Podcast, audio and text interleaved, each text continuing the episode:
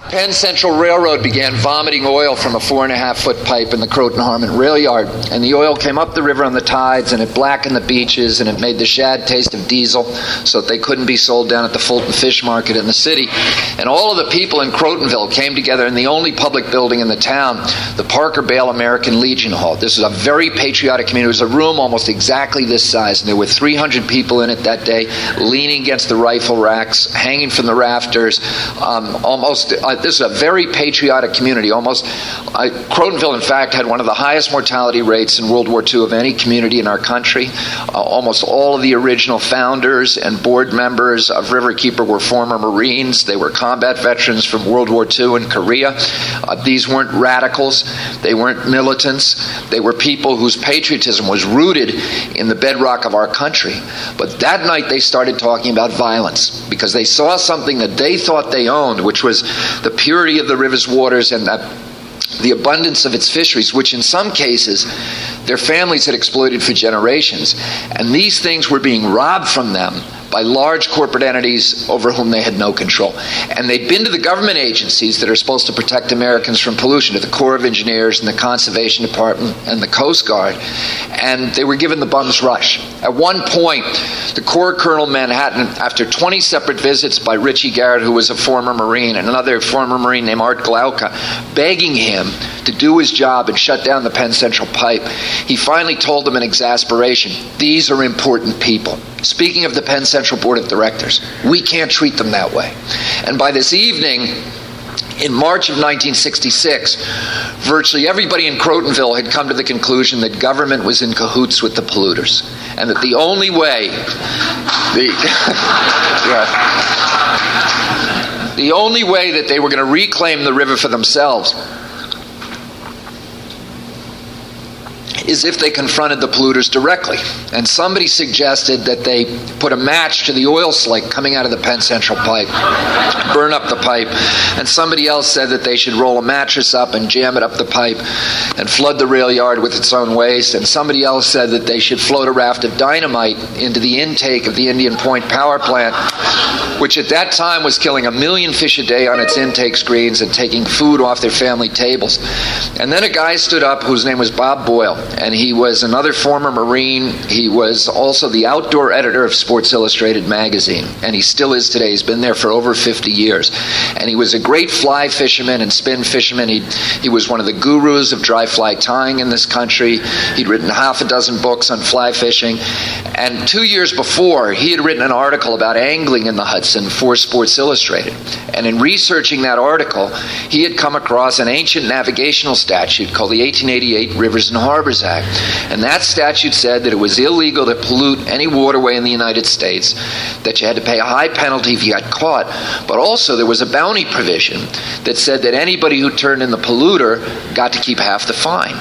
And he had he had sent a copy of the law over to the libel lawyers at Time Inc. and he said, "Is this still good law?" And they sent him a memo back saying, "In 80 years, it's never been enforced, but it's still good law. It's still in the books." And that evening, when all these men were talking about violence, he stood up in front of them with a copy of the law and a copy of their memorandum, and he said to them, "You know, we shouldn't be talking about breaking the law. We should be talking about enforcing it." And they resolved that evening that they were going to start a group that was called then called the Fishermen's Association. It later became Riverkeeper, and they were going to go out and track down and prosecute every polluter on the Hudson. 18 months later, they collected the first bounty in United States history under this uh, this 80 year old statute. They they shut down the Penn Central pipe for good.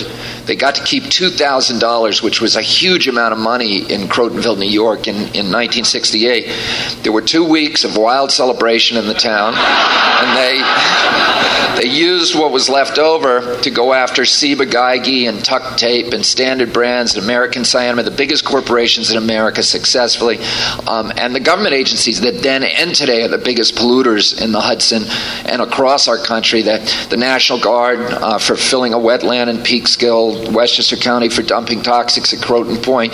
In 1973, they collected the highest penalty in United States history against a corporate polluter. They got $200,000 from Anaconda Wire and Cable. They used that money for dumping toxics at Hastings, New York. They used that money to construct a boat which they called the Riverkeeper, which today plies the Hudson, tracking down polluters. They hired, using bounty money again in 1983, their first full time Riverkeeper, a former commercial fisherman named John Cronin. He hired me a year later as the prosecuting attorney for the group, and I was working uh, for the DA. It says if you want to bring a product to market, you pay for it to get there. And that includes the cost of cleaning up after yourself, which was a lesson we were all supposed to have learned in kindergarten.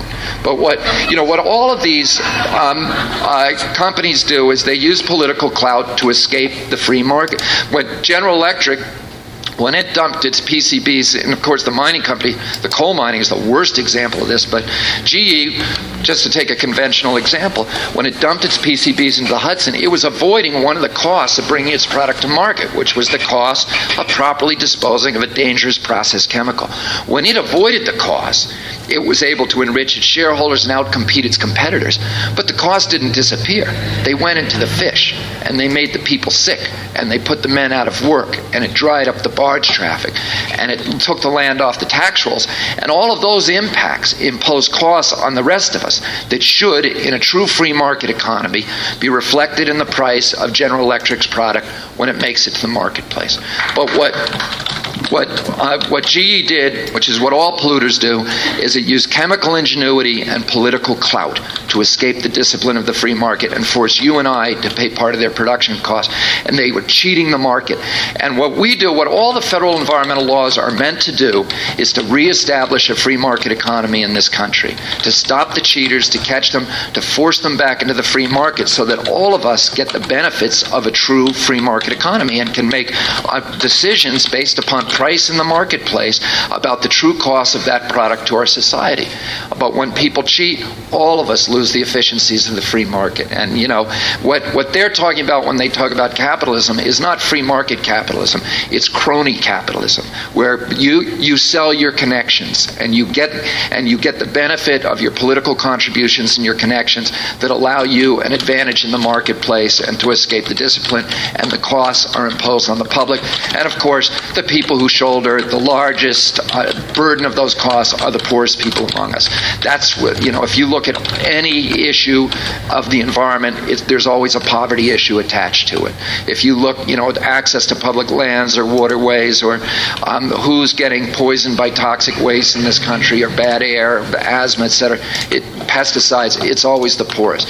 Um, we know, for example, just toxics is a good example. Toxics are a way of hitting, hitting, hitting the poor twice. If, if you got a if you're a farmer, you got a weed tox, is a way of firing workers. If you got a farmer, you got a weed problem you got two ways to get rid of it. One, you can hire workers to pull the weeds. Two, you can spray toxics and fire the workers. Then, when you got to get rid of them, where do they go? Well, we all know there's nothing safe you can do with them. If you burn them in an incinerator, they are going into the air, and the lo- people, the local community, is going to get sick. If you put them in a landfill, they are going into groundwater until we repeal the law of gravity. So nobody who lives in a nice neighborhood is going to allow that stuff into their neighborhood, any of these obnoxious facilities. They don't get built in Bel Air or Greenwich or Bedford.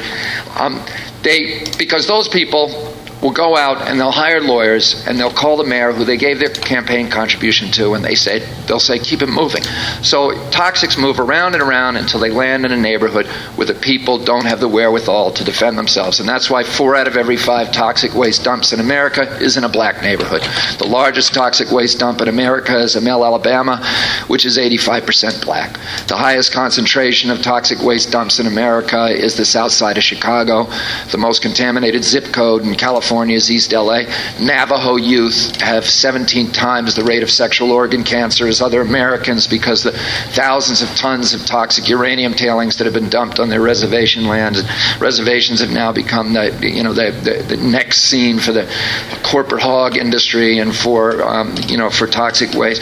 But it's not just the poor who get hurt; it's all of us because we own these resources. That's what the law says. The law of North Carolina, the Constitution of the state, says the people of the state own the water ways of the state. They're not owned by the governor or the legislature or by the lumber industry or by Smithfield. They're owned by the people. Everybody has a right to use them. Nobody has a right to use them in a way that will diminish or injure their use and enjoyment by others. This is ancient law. It goes back to Roman times, the Code of Justinian. It was called the Public Trust Doctrine in ancient Rome.